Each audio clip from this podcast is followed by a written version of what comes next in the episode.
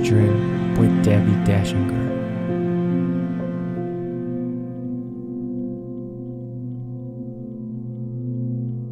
Welcome to Dare to Dream. This is Debbi Dachinger. I've got a return guest today, and I'm chomping at the bit for this conversation because Morgan Daimler, the Morgan Daimler, is here. She's an expert in all things fairy.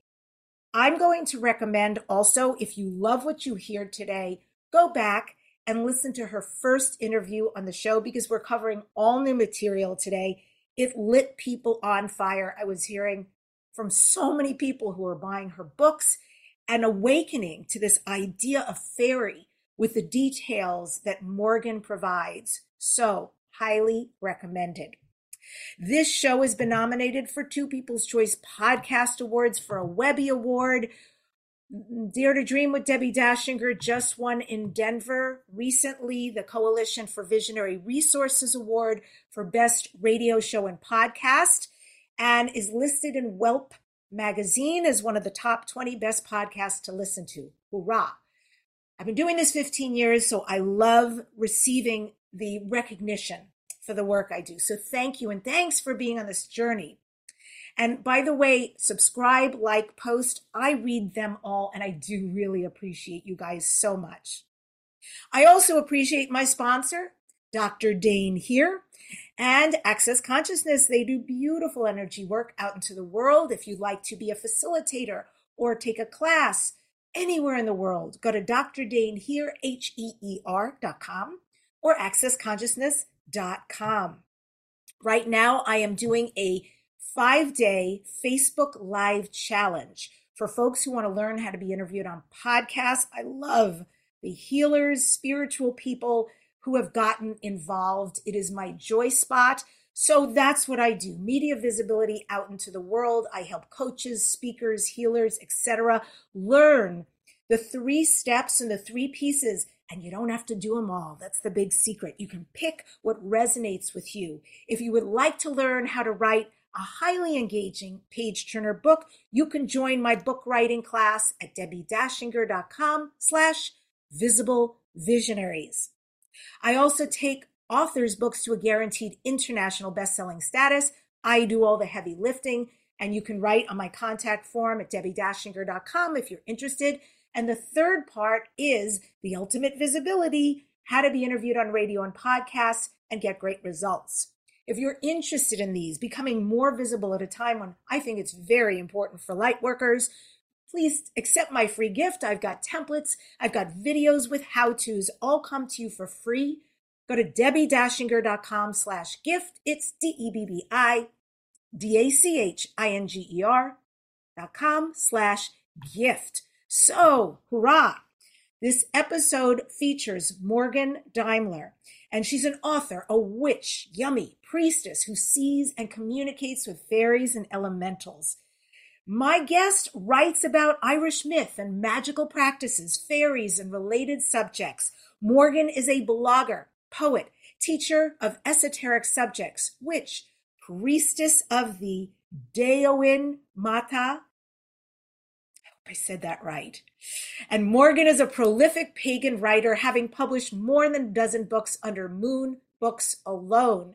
And she's one of the world's foremost experts on all things fairy. Morgan's books, please check the show notes so you can get yours. Obviously, they're on Amazon. You want to spell her last name correctly D A M I L I E R. Or you can go to johnhuntpublishing.com and she's got an entire author page. She will she will delight you because she's got so many wonderful books to choose from. And with that, I bring back to the show Morgan Daimler. Yes, so great to have you here. It's great to be here. Thank you for having me back on. We had a, an interesting hitch at the very beginning to start this, and I was baffled. I've never seen technically anything like that happen and you said, "Oh, it's the fairies." So why do you think? Why do you think? And you said they've shown up before when you do interviews and they know you're going to talk about them. Why do you think they do that? You know, I honestly think it's it's a way to just get people's attention and make it clear that they are present, that they are there. Um, you know, not you, of course, because you're amazing and I know that you have a lot of belief in this, but I think, you know, with other um, interviews and things that I've done, it's a way to get the host to be a little more uh, open mm. to believing um, and just just a way to demonstrate that they they really are there. Because as we were talking about right before we started it's it's these weird things that people don't have problems with normally. Um, and it only ever seems to happen when it's me and only when i'm talking about this. So wow. Okay. Yeah. well I, i'm kind of honored that they know and they definitely have my attention. Yeah. So i'm glad it happened before we started. Yes exactly. Thank you. And thank you. I just want to hold up two of your gorgeous books. Um, this one which i oh my gosh i'm so excited to dive into this into shadow the talon chronicles oh my god i love stuff like this so i cannot wait. Because girl i need a good novel. I really do. I need to escape. This is summer escape. Yeah. so i just want to hold these up. Of course they, she's got plenty more books for you to choose from. And the book we are going to be talking about today oh to look like the woman on the cover. She's so gorgeous. Is Pagan Portals Fairy Queens, meeting the queens of the other world. Oh, hello. So I have two interesting questions for you because they popped before we connected. And I want to, because you see these things, and I love that you make a living, a juicy living. You're a busy, busy person with fairies and other worldly things. That's amazing, right? Welcome to 2022. What a healing. So, what for you, in all your time of interacting with the other worldlies, has been the most scary experience that you've had, if you don't mind me asking? That's a very good question. Um, I'd have to, I've had a couple that were very unnerving. Um, I think probably the the one that I would say was the most frightening would be I was in a, a state park local to where I am that is kind of known. It has a reputation among people who are sensitive to these things for having a lot of fairy things going on, otherworldly things going on. Um, so this isn't just like my personal impression, like people around here kind of know this place. Um, and I was there one day and there's a waterfall and then a, a little river. And I'd kind of gone off the path to try to walk down closer to the river by the bottom of the waterfall, which of course you're not supposed to actually go there, but I was. Um, and I, I came around this one sort of section of rock, rock wall, and there was a little like inlet with the water, and there was something in the water, um, a, a fairy being, but one of the ones that's not as happy about humans and I remember freezing and she was looking at me and I was looking at her and there was just a strong sense of like if I if I kept going forward it was going to be very bad for me. Um and I think that's the most afraid I've been because I I kind of it's like if you round a corner and there's a bear mm. and the bear's not doing anything. Yes. But you just sort of know like that whatever you do in the next few seconds is going to make a difference for how it comes out for you.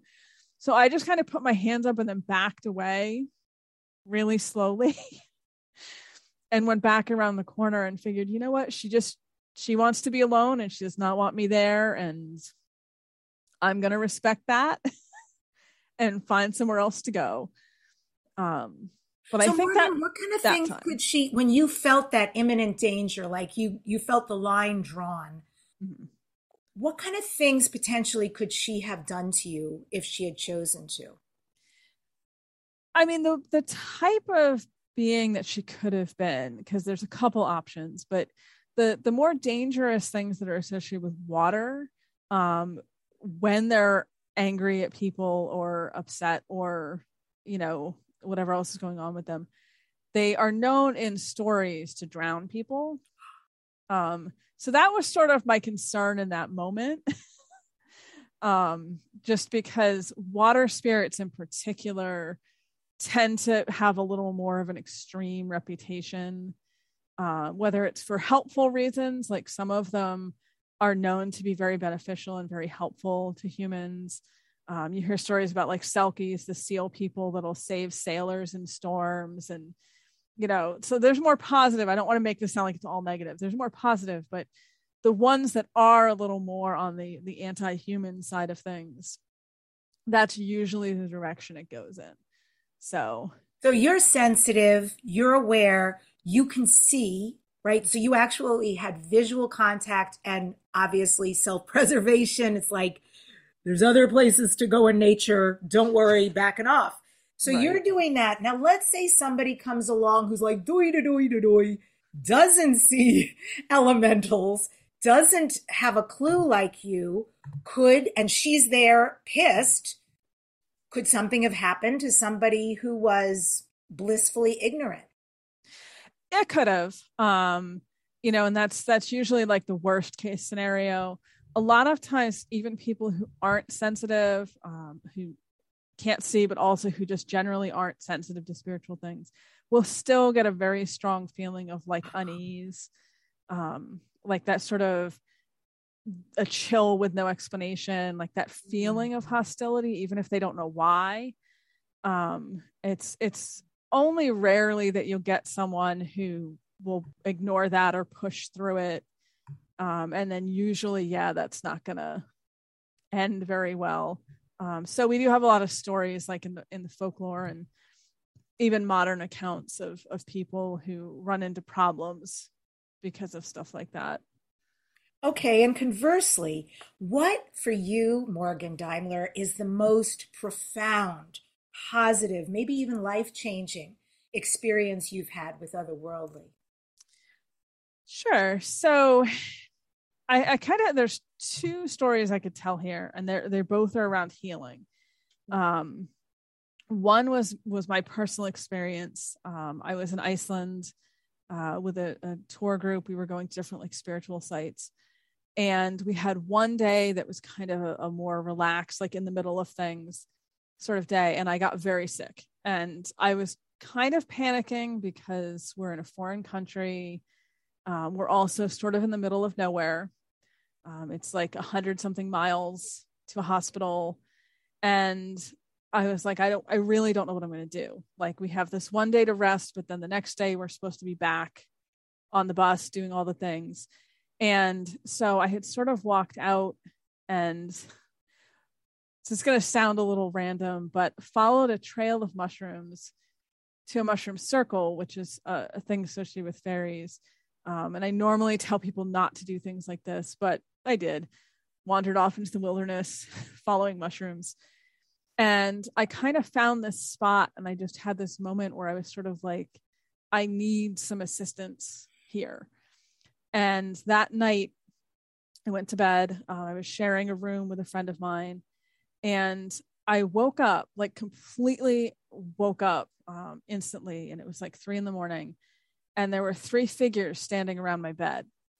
And I remember in the moment feeling very warm, like I think I probably had a fever, but not enough that I this wasn't happening. And looking at the figures, they were human size figures, and just thinking to myself, okay, these are are elves, Alfar um, in Iceland, and there's nothing I can do about this, so I'm going to go back to sleep, which is what I did. Um, it was a very peaceful like i didn't feel any kind of threat from them. Um, i felt safe uh, and i woke up that next morning and i was perfectly fine. I was not sick at all. Um, i had had i think it was probably bronchitis so it was not the sort of thing that you normally you have it one day and then you wake up the next day and you're fine. Um, and I, I, really truly believe that that was a, a healing experience with them. Mm-hmm. um, so that's that's one story. And then the second story was not me personally but my um, my 14 year old has a lot of medical issues. Um, but when they were 11 they were diagnosed with scoliosis and so we were seeing the doctor for that and it the curve in the spine was getting to where they were just starting to debate whether they would have to um, put my kid in in a brace Um, and my kid is autistic, so that was not something that was gonna go over well, we'll just say. Um, and I kind of had the same sort of moment where I I went to the particular fairies, the particular um, good folk that I am have a strong connection to, and I was just like, I I just need I need some help here, you know, because I I don't ask that that she be completely healed. I'm not asking that like every medical issue be resolved, but just this one particular thing, you know, if it could just not get to this point. And we went to the next appointment and they did the x ray and her back was straight. And even the doctor could not explain it. Like, I think it honestly freaked him out. Because um, I asked him, I'm like, does this happen? Do people with scoliosis, does it just resolve itself? And he's like, no. Um, he's like, we, there must have been some mistake maybe with the previous like three x-rays they'd done over the course of like a year um, but he he had no explanation for it um, and to this day they they followed her for another year. We had to go back and they kept doing the x-rays everything was still fine. And then they finally said you know she was okay and we didn't have to go back. But um, i have I, I honestly don't think there's any other explanation for that outside of something you know otherworldly um you know not not human medicine. And and i assume but i'm not sure that the fairies and these that you work with that you're connected with they're okay not to get credit? Yep um generally uh there are certain things like those particular stories um it's it's okay for me to tell. Mm-hmm. um there's certain things that happen you know just in general with them throughout life that it's sort of a you know you don't talk about it. Um whether it's like you don't want to they don't like people who brag and boast and are you know and try to make themselves seem special for things that the the fairies are doing so you kind of have to walk that line with things um, and i always try to be very clear with both of those circumstances that that was completely them mm. their power, you know, with whatever they chose to do. Um, I certainly wasn't commanding anything or ordering anything. I was just kind of asking in a non-specific way, just, you know, help me please with these situations. Amazing um, stories. Amazing. Yeah. And I do have the x-rays. I can, I can email them to you later if you want to see them. It's a wow. true story. Yeah. I love that. That should be in one of your books for sure. I think with the x-rays. So, okay, let's go on to this fabulous book, chock full of info. So, in this book, Pagan Portals, Fairy Queens, you write this in your dedication.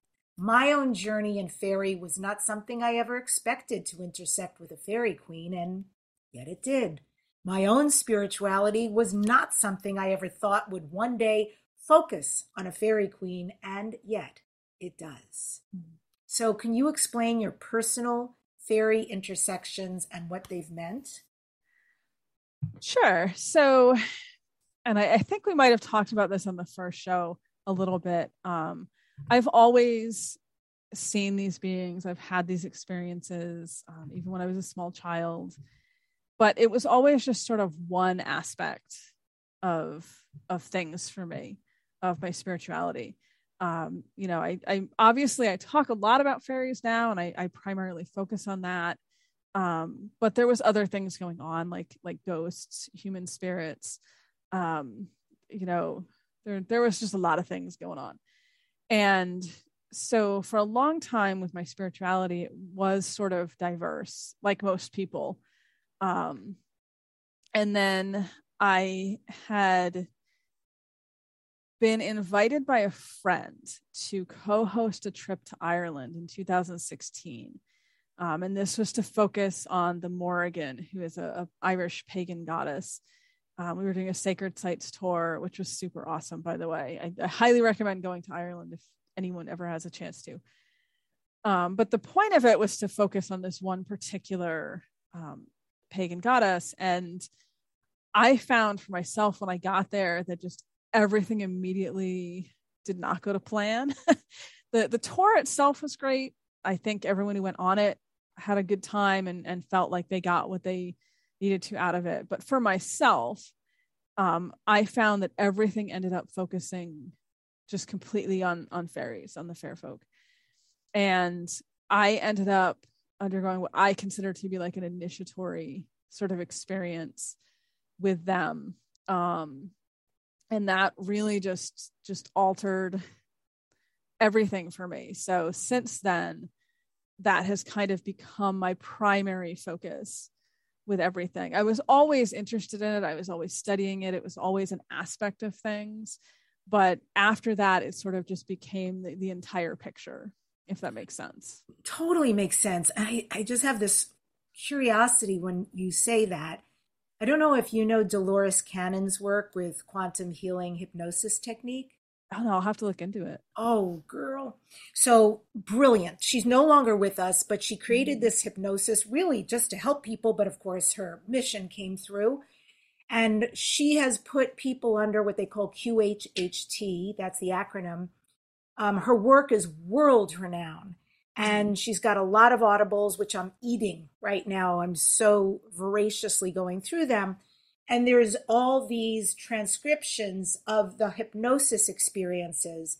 And in them people are relaying all sorts of experiences. They do see fairies. They talk about um, amazing things also ufos and other past lives like amazing. The reason why i say this is because i hear you and it just makes me wonder because you're getting a lot of help. There is no doubt right that you're getting a lot of help. There's a lot of connection there. Do you think, just instinctively or maybe knowingly, that you have been fairy in another life or, of course, really concurrent life? That's a really good question. Um, I have definitely had people, um, you know, outside intuitive people uh, tell me that they believe that to be true. Um, I, I do feel like I have some sort of connection that goes beyond anything that I can kind of easily explain. Um, you know, I think sometimes we we're born into our current life with connections to things. And part of our journey in our life is to sort out some of those connections, what they are, what they mean. Um, and maybe this is what I was always meant to do while I was here. Uh, I love that. That's my download for you too. I appreciate it. Yeah. I have to really give that some thought too. Mm-hmm. So in your book, you write, I love this because this is really different. Like, and that's what's so cool about your work. You write about traveling in fairy with a disability. So great. So you offer these wonderful meditations and journey works. Can you talk about people who have a disability, a physical limitation in their human form, but what that means in the fairy world. Yeah, so I think that a lot of people when they they hear people talking about guided meditations or journey work or um, any sort of that focused uh, spiritual work that we can do, um, there tends to be sort of an assumption of kind of able-bodiedness, I guess you would say. Um, and I I want people to realize that anyone can do this. You know, you don't have to um, be what you know society would consider able-bodied in order to be spiritual or to engage in spiritual things. And actually, historically, it was more common for people who had you know what we would call disabilities, things like being deaf or being blind or you know perceiving the world differently to be very spiritual and and closer to certain things like fairies or angels or you know any of that. Um and that's not something i see discussed in books a lot myself. So it was something that i wanted to mention. Um and i did talk to a, a variety of my friends who you know deal with different particular issues whether it's hard of hearing deaf um very poor vision or blind and you know found that some of them when they do journey work or spiritual meditation work um, in that work, they do not have the same physical uh, limitations or abilities.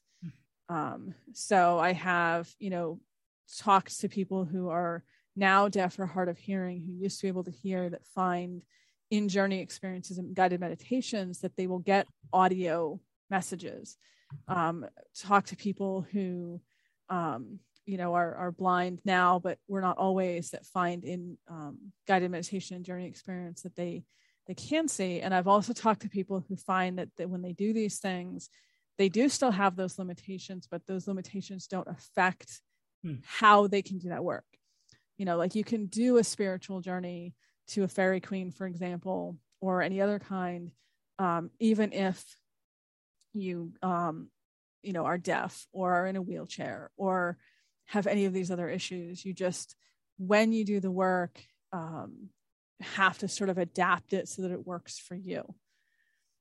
So like if you're uh, doing a guided meditation they're talking about walking up a hill you know and you're in a wheelchair you just have to in your own mind mm-hmm. put it into the context that works for you. Yeah and i'd like to mention because in one of your other books that i read you make it very clear that when one crosses over and they're asked to do something by a fairy, whether it's a kiss or will you do me this favor, uh, there are many ways they can ask us for things. So, talk about that a little bit because I think that's important for people to hear that they go in with discernment. Oh yeah, um, and I'm I love that you phrased it that way because I I think discernment is exactly how we need to look at it um, it's when we're dealing with fairies in particular, we're really just dealing with, think of them like people, of course, that have a very different culture. Mm. So, whereas, you know, in, in our culture, you know, in the United States, for example, we have certain assumptions when you meet someone, how it's appropriate to greet them, what it's appropriate to say. You know, we sort of understand what sarcasm is generally, things like that. And with fairies, it's completely different. So you have to understand things like they will take you at your word. Um, sarcasm doesn't work well because if you say something, but your intention is that you're saying it meaning the opposite, sarcasm, they're going to take whatever you say. Um, so that took me a little while because I admit, like, I, I was very sarcastic as a teenager unsurprisingly. Most teenagers are sarcastic, I think, but I had to kind of unlearn that mm. and be like, okay, when I'm when I'm dealing with these beings, I can't do things like that because they're gonna take whatever I say as I say it. Um, you want to be careful about not promising things because that's another thing. Like in in our culture, at least you know where I am in the United States, if someone says, "Hey, do you want to go to the movies?" You might say, oh, yeah, definitely, you know, we'll go on such and such a day. And then if something comes up, it's not a big deal to be like, oh, actually, rain check, you know, whatever happened, I can't go. You cannot do that with fairies. If if you agree that you're going to do something, you are making a commitment. Mm. Um, it's like a, a promise, even if you don't specifically say, like, I promise I'm going to do the thing. If you say it, that's kind of how they're going to take it so you have to sort of just learn to watch how you're saying things. And I find it helpful if you just sort of try to remind yourself they're going to take everything literally. And it takes a little practice, you know, to sort of get into it. And you'll make mistakes. I, I definitely made a lot of mistakes, especially when I was younger. But eventually you kind of get to understand um, sort of that culture, that different approach to things. And same thing um, if they say, I'd like a kiss or I'd like to marry you. Yep. Yeah. And this is where it gets really fun with them because they they do like semantics. So they can say I want a kiss and they might just mean you know they just want a kiss, but they can also sometimes mean other things that are are kind of implied with that so that's another thing with discernment that I'll tell people. You have to. What do you mean? Be, you mean when apply? You mean they want to have sex if they say kiss or something? Well, poss- possibly. Um, but more along the lines of like sometimes there will be a deeper meaning. Um, like I had talked to a woman.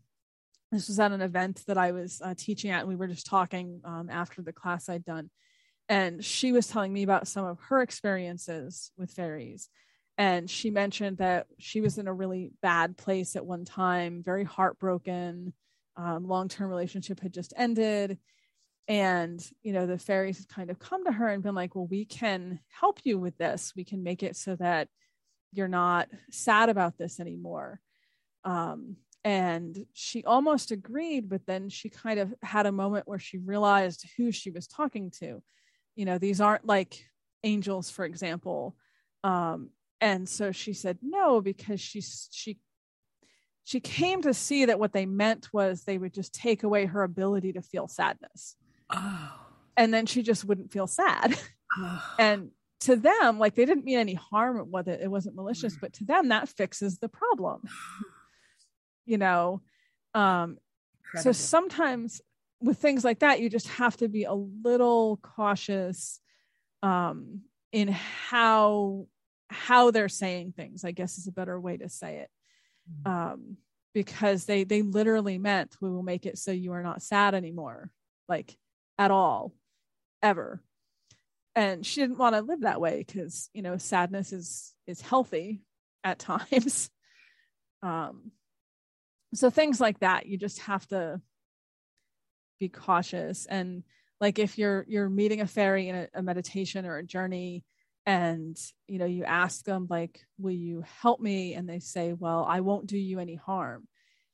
They're not actually saying they're going to help you and they're not saying they're going to protect you from other things. They're just saying they personally won't hurt you. Mm. so you just have to be careful because a human saying that would be a little bit different. There'd be more of an implication of like yeah i'll you know i'll i'll be your friend or whatever. Um but they they really mean what they say.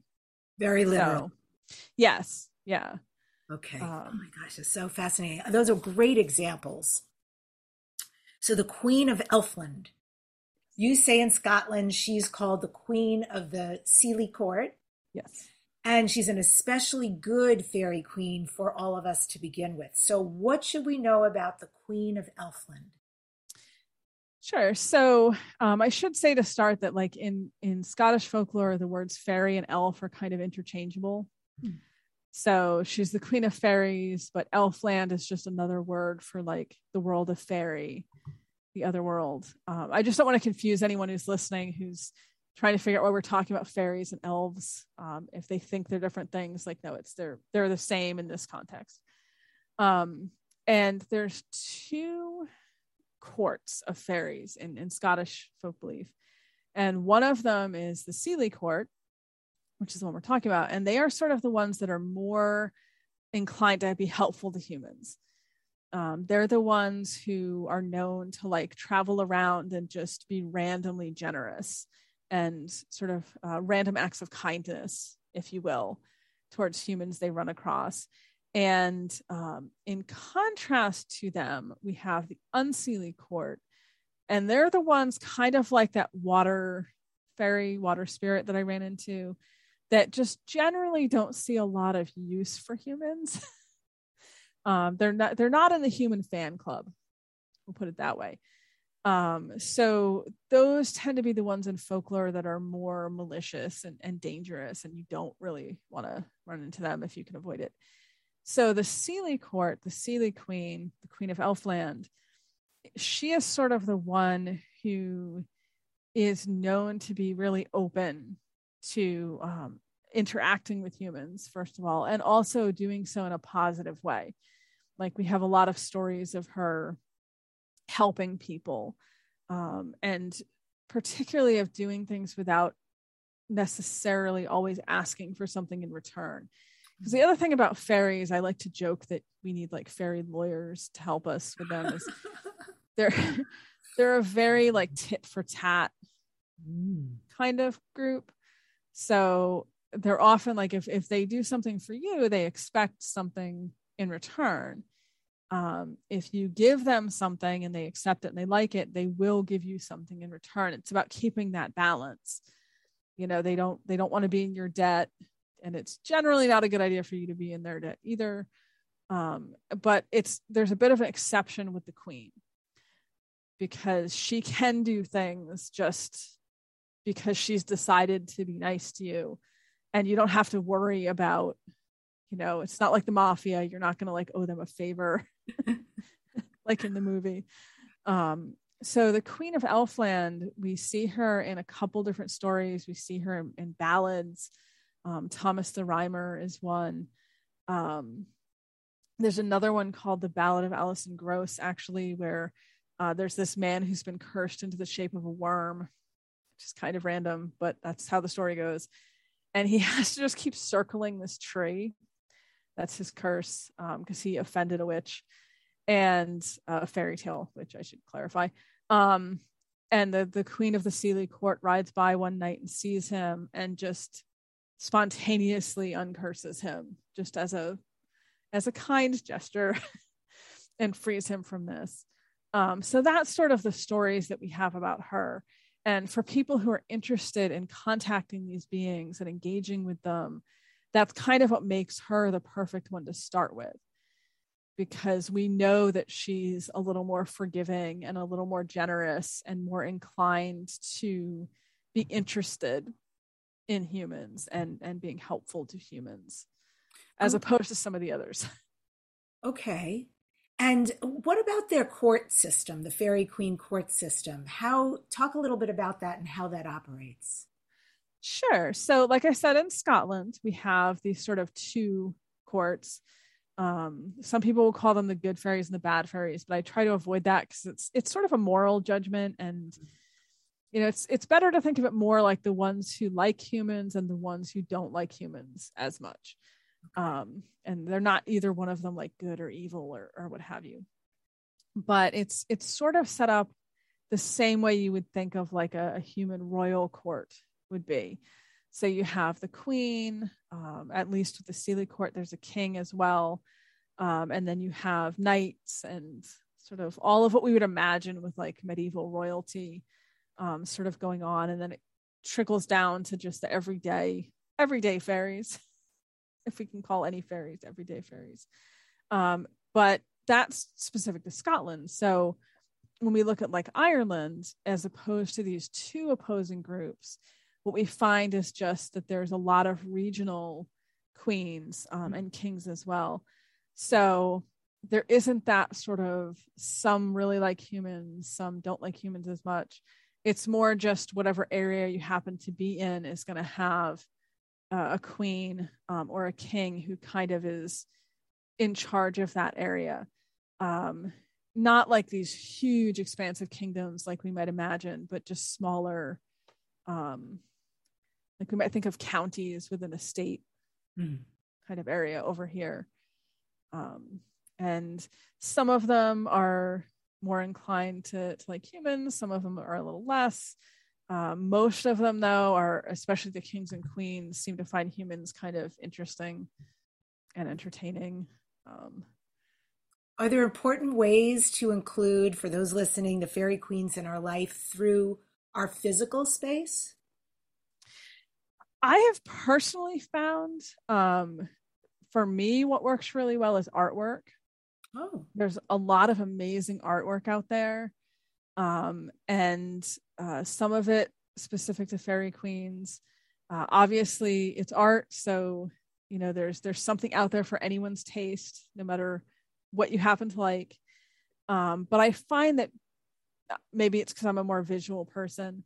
Mm-hmm. Um, when I look at something and it's a depiction of a fairy queen or it's you know something in, in the, that theme it even if i'm just glancing at it for a second it, it gets that thought in my head so i'm i'm always kind of reminded and thinking of it um, so it's a good way to sort of have that um, have that constant reminder and the fairies in general and the fairy queens in particular tend to be i guess what we would call like maybe hedonistic like mm-hmm they're very into things that would involve the senses. Mm. So um yeah, it's it's not a not a painful thing to try to try to surround yourself with stuff that's going to connect them like mm. you know mm. scented candles um anything that kind of you personally would come to associate with them um but they they do tend to like things that we might consider um luxurious uh which i mean they're royalty so I guess that would make sense. Um, so I've also found that it, it works pretty well to um, have things around me that sort of get me in that frame of mind. Is there a way to protect ourselves so that we only call in benevolent beings? There is. And this this I think is one area where fairies being so literal with words can kind of help mm. humans out. Um, so if you wanted to, for example, invite things in, mm. you would never want to say, you know, I invite in any fairy being that wants to come visit me because that's trouble. Is asking for trouble. But if you say i invite in um, any kindly inclined any goodly inclined spirits that want to be my friends because of the way fairies are just by their nature and the way they're sort of bound um, by that literalness by by the semantics and by the words in ways that humans aren't mm. um, you're not going to get anything responding to that that isn't agreeing to those terms if you see what i'm saying. I love that. Yeah i actually i actually love working with fairies because i find them so much more straightforward whereas some other types of spirits can be real tricky in a different sort of way. Um you know that that other spirits lie fairies don't lie. Um, they can trick you if you're not paying attention to how things are being said um, but I find them once you get your head around that idea, they're they're much easier to deal with, in my opinion. And what if we have an oopsie? It's like really just out of innocent ignorance, we offend them. Uh, is there a way for restoration? Is there a way to fix the relationship going forward? Yes. Um, and I, again, I love that you said restoration because that's exactly what you'd be looking at. And this gets into that that balance sheet that I was talking about with them that they they like for things to be even. Mm-hmm. So if you say something that kind of offends them, it basically puts you in a position where you would owe them something. So if you turn around then and give them something, and they they generally love dairy products, um, bread, uh, cakes, what we would consider like um, sweet cake. So like I find pumpkin bread, for example, mm. zucchini bread, stuff like that um, works really well um, fresh fruit, fresh vegetables, honey, any of that kind of stuff. Um, poetry, song, they they all love music. So any kind of music is a good option. And just be clear that you know I'm giving this or I'm singing this song or I'm doing this mm. For you as an apology to acknowledge that I, you know, messed up or did something I shouldn't have done. Um, and they're yeah they're very much about that restorative justice and that that'll usually do a lot to fix things would that we could use that everywhere in this human world if something goes awry that you can say to somebody i'm going to sing you this song as an apology please accept it i mean that's really beautiful it is i actually i do wish that in the human world we could do that and be like, you know, I, I am really sorry. Let me sing you. Well, maybe not me because my singing voice is terrible, but you know, let me recite you this poem, mm. and that that would show your remorse in a way that people would be like, all right, I understand. I accept your apology. Yeah, how special that they can receive like that.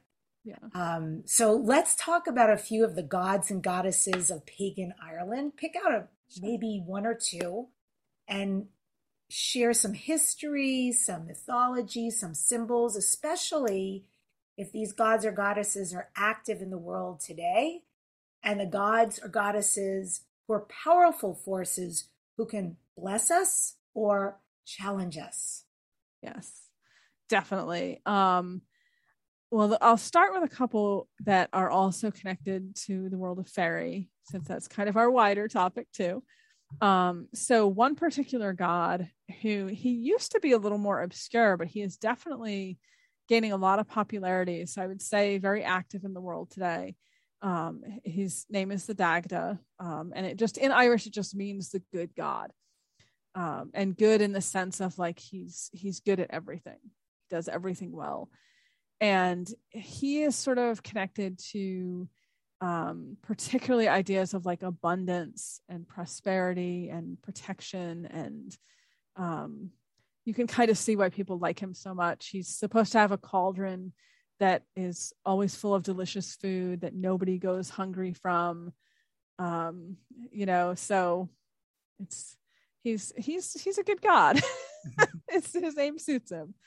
Um, he's also said to be the king of all of the fairies of Ireland. So while we have like these individual regional kings and queens, like I talked about earlier, he is supposed to be like the king who's in charge of everybody, um, kind of over everybody else, according to the mythology. Um, he is the one the stories say when humans first came to Ireland, um, and the the gods were sort of um, went into the the fairy hills and, and joined with the fairies. Initially, the crops wouldn't grow and the cows wouldn't give milk, and it was kind of a disaster until the humans went to the Dagda, to this particular god, and they sort of made um, friends and made this deal that the humans would give a portion of the crops, a portion of the crops and a portion of the milk, um, in order to have abundance. And uh, then everything was happy and everything was good. Uh, and that that's actually continued till today. People still believe that, um, although now it's the fairies that get a portion of things. So, um, yeah, he's he's a popular one. Everyone should look him up because he's super fun too. He's got some. How really do you spell stories. his name?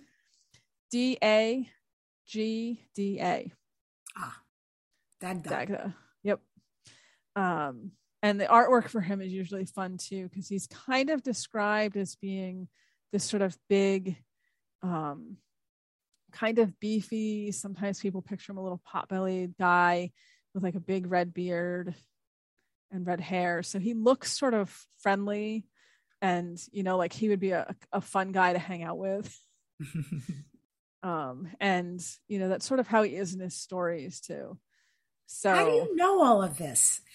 Morgan, is this like you're just incredibly well educated and read or have you traveled to their lands so often that they've schooled you, they've taught you? How do you come by this incredible wealth of I could throw any question at you and you're always right there. And the, the information is fascinating. So you're like an Akashic record library of all things fairy and elemental. So what thank you. Where did all this come from? Um, it's a little bit of everything you just mentioned. Um, I I do really read a lot and study a lot. Um, I learned Old and Middle Irish, which is the language that the, the myths were originally written in, um, so that I could read them in the originals because some of the translations get a little wacky. Victorian translators were really fond of just editing stuff out if they felt it was not appropriate for their Victorian audience. So I've, you know, I've read a lot of that material. Um, I am really lucky to have some very good friends in Ireland that are also super knowledgeable about this stuff um, and have helped me a lot and taught me a lot about uh, quite a few of these things. Um, uh, trying to Jon O'Sullivan, Lora O'Brien, Anthony Murphy, all these people who are just really amazingly knowledgeable about these stories and these beings um, and their connection to different places in the landscape. Um, so that that definitely plays a role. Um, and I have been lucky enough to go to Ireland um, several times. I'm actually going back again in October and to sort of connect to it myself, um, you know, in, in a more direct way. And I think all of that, you know, kind of layers on itself. And help me out because when I read your bio at the beginning, I'm I'm not sure how much I bastardized that word because I really That's would okay. like to get it right. Priestess of the Daoine Maithe. Is that correct? Daoine Maithe. It's Oof. Irish. And I know Irish is it's very different for English speakers to look at because it has different grammar and pronunciation rules. But it's yeah, Dini, which means people, um, and then Maha, which means good. So good people. It's it's a name for the fairies. And how did you get the how were you ordained a priestess of the good people? So that's a fun story. So I had mentioned in 2016 when I went to Ireland that I, I, ended up going through this sort of initiatory experience, and that had a couple layers to it. Um, it started when I was at um, Rathcroghan, which is in Tulsk in Roscommon. And I ended up having uh, what I would guess I describe as like a visionary experience. I was in um, the Cave of Cats, Oweynagat, which is a place very strongly associated with the Morrigan, um, who's that um, Irish goddess. And um, when I was in there, I'd had this experience where I sort of saw this um, fairy hall opening up and heard this music and it's hard to put it into words without making it sound like really trite but in the moment it was just a very profound experience for me. And the next night i was actually at a place that's called Tlachtga in um, Athboy in Ireland where they do this huge Halloween festival. And it's this big ceremony uh, with a bonfire. And the year that i was there i think it was like 2000 people were there um, gathered on this hill and there's storytelling and there's there's a ritual and it's um, it's just an amazing amazing thing. Um, and the the year that i was there i had a small part in the ritual where i was asked to sort of um, invite in the fairies invite in the good folk. And the woman who was um, running things uh, who is herself like just an amazing amazing person um, gemma mcgowan she uh, is a priestess uh, and when she was introducing me um, she was the one who actually gave me the title of priestess of the fairies priestess of the aos sí um, and that was sort of the the moment where everything kind of gelled for me. Um, there's a lot of other things that were going on too. I don't want to like spend the entirety of our time talking about just this, but um, so she was the one who who kind of spoke it into being. And they recognize you in the other world as a priestess of the good people. Yeah, yeah. It's it's sort of my my purpose here. There's a different word for it in Irish, but it the closest best translation um, for my use in English would be priestess. Um, you know, it's it's sort of my my purpose here at this point is to to do what I'm doing here to help to um, explain this to people and to talk to people about who fairies are, what fairies are, um, to sort of bring people back to this older understanding of fairies that's not the sort of small, you know, Disney winged sprite understanding of them, which is a thing, of course, that is out there. But for people to see them um, sort of the way I described the ones I saw in Iceland, like human sized, um, more human in appearance, able to interact with humans, um, able to be helpful, able to, you know, potentially be dangerous, um, which is the older and also the more like um, traditional cultural, I guess you would say, understanding of them. Um, you know, they're they're powerful and they can be very positive mm. if you engage with them in a respectful way. Do fairies have a divine purpose? That is an excellent question. Um, for myself, I would say that they do. Um, I think that, like everything else in existence, everything that exists has a purpose, in my opinion. I'm sure someone will disagree with me, but in my opinion. Um, I think that they, in many ways, are sort of a pure embodiment of magic. Um, and I've, I've, I've had the opinion for a while that humans and fairies exist in a sort of symbiotic relationship. I think that they need us. Um, I think that they need us particularly for like innovation and to help them move forward. They tend to sort of copy human culture but i think that we need them for that spark that that magic that energy that um, creativity. Um, i think that they have that but we are better at focusing that. But we can't focus it if we don't sort of get that from them if that makes sense. So we each need each other. And what fairies and elementals what is their connection to children you know a lot of people have wondered about this for a long time and i i don't know that there's any obvious clear answer my personal theory is that children exist in a sort of pure state of belief. Um, you know, as we get older and older, society, the people around us sort of take that away from us um, and teach us that we have to be rational and that if we have a strange experience, we have to explain it away, even if there's no real explanation for it. Like the doctor with my my child's X-rays, there is no explanation for that, but it's easier for him to decide that it is some sort of repetitive X-ray mistake um, or something like that than to believe that it's something we might call miraculous, you know, in this case, fairies, but um, children don't have that filter. You know, children, if they look out and they see a fairy, then they're going to say, I see a fairy. They're not going to be like, oh, my eyes must be tired. You know, maybe I've had too much coffee today. so I'm, you know, I'm seeing things. Um, children just accept the experience for what it is. And I think that that then tends to attract those beings uh, because there's an awareness that this is someone who is not going to try to explain it away is not going to ignore it um, or you know try yeah. to children have such an innocence. I mean they believe yes. in all of this. It hasn't you know yet been indoctrinated into them to disbelieve in what they're actually seeing.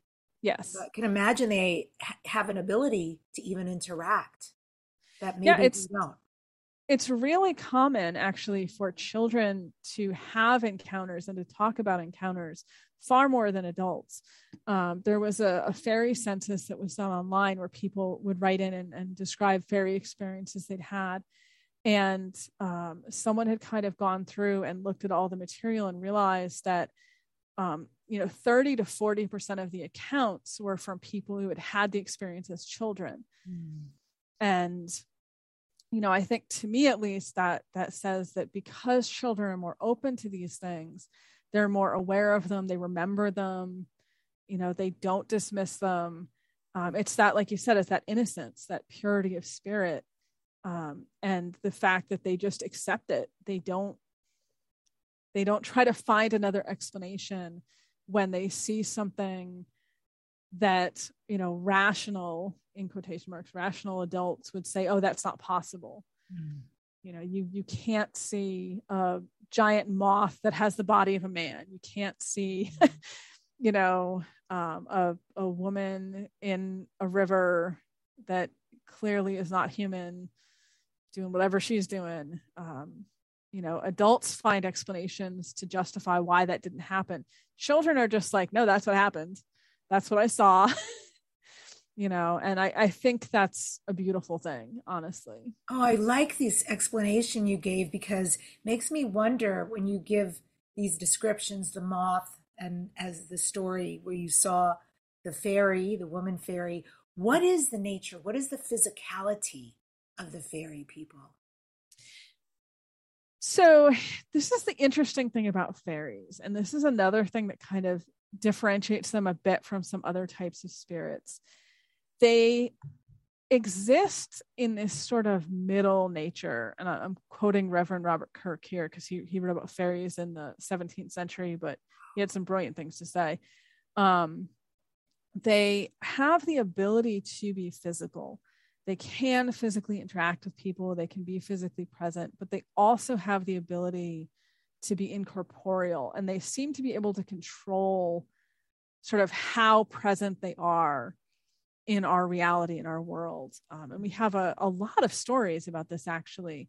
Um, there's one from germany of a fairy woman and elf woman who um, came through a wall passed through the cracks in a wall and then became you know physically solid and became the wife of the man who was living there, had four children with him, and then one day just turned around and disappeared the way she'd come. Um, you know, became insubstantial and and left. I don't know. Maybe she decided after a while she didn't want to stay married to him. I don't know. It's very equivalent of divorce, but um, you know, we have these stories like that that sort of talk about how they can they can do things that humans can definitely not do, walk through walls, um, you know, pass through keyholes, all of these things. but they can also be like tangibly real. Uh, so it's it's really fascinating to me. And is there something you do, Morgan, on a daily basis that is a ritual or a practice for you with the fairies, whether that's engagement or not? But how do you show up and what do you do? I mean, for me personally, one thing that I like to do is take at least like five minutes every day and just uh, try to find a quiet space. As I've mentioned, I do have children, so sometimes that works more than others, but try to find a quiet moment um, and just take five minutes and sort of um, go into like a meditative breathing um, where I'm, I'm counting my breaths and just really let my mind rest on them. I don't know how else to explain it.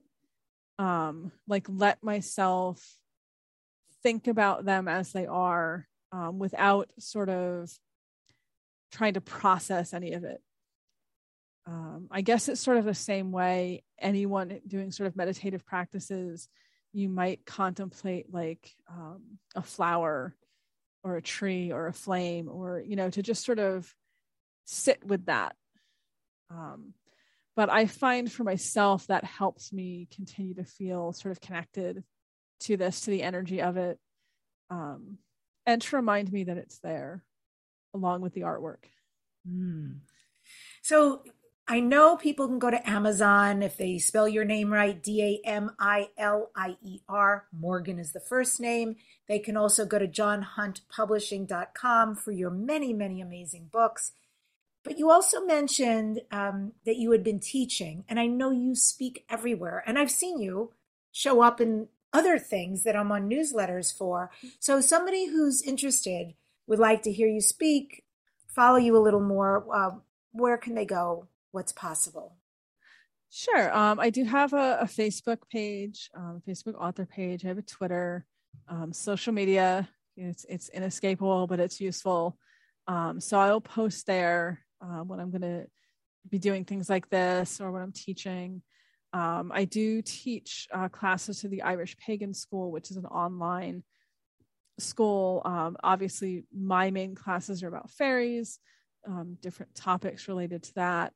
Um, but that would be a good good way for people who are looking for my teaching um, to go to. And then uh, when I do random classes uh, or random things, like I mentioned in October, I'm going to be in Ireland. I'm going to a um, sci-fi and fantasy convention called Octocon um, to talk about my novel, which you were holding up earlier, which is coming out next year. Um, so stuff like that, I would talk about on my social media so that people were aware, sort of, of, of what I was doing. Okay, excellent. I'm pretty sure we are connected on Facebook. I'm going to make sure note yes. to self because yeah, we should important. be. Yeah, we should be absolutely. This novel Morgan's talking about that's coming out, man, I can't wait. I have to read a lot of self help for the guests who come in my show, but to like deep dive and I mean, oh my god, I could already feel the vibe of this. Yummy. I love the picture. Done.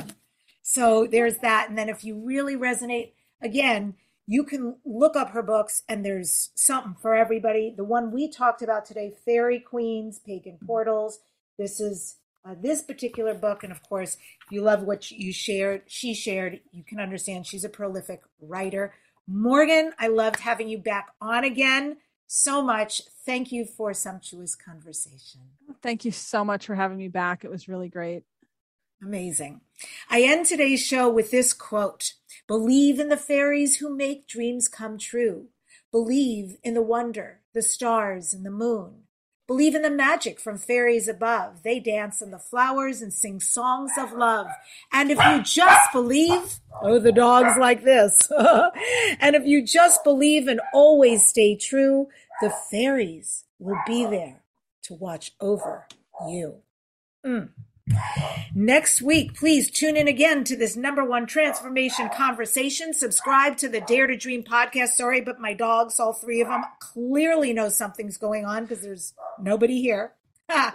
so subscribe to this and please leave us comments. We love reading about it. My guest next week is, interestingly enough, Irish. Siobhan Nicolau, who's an expert in the field of alchemical transmutation and offers global soul readings. You will want to be here for that. Thank you guys so much for tuning in. As you can hear, there's help everywhere, there's relationships everywhere with the otherworldlies. Just use discernment and do it properly, and you could have an adventure of a lifetime. I adore you all, and thanks for joining us.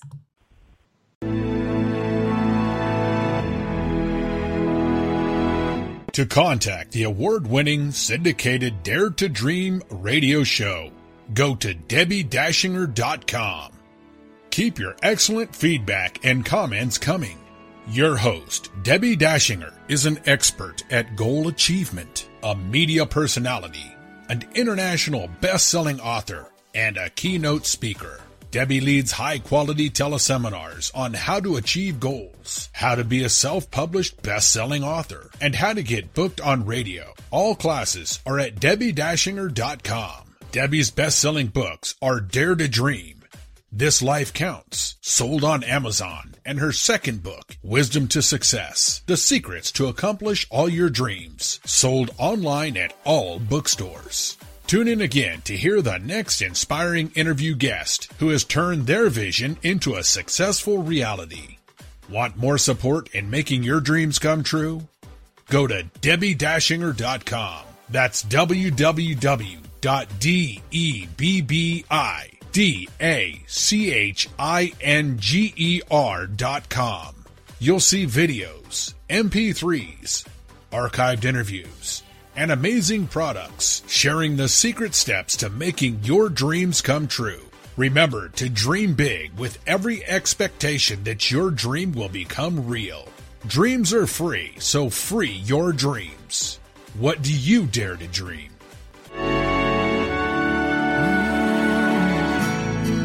Here I'm standing now, waiting for my time to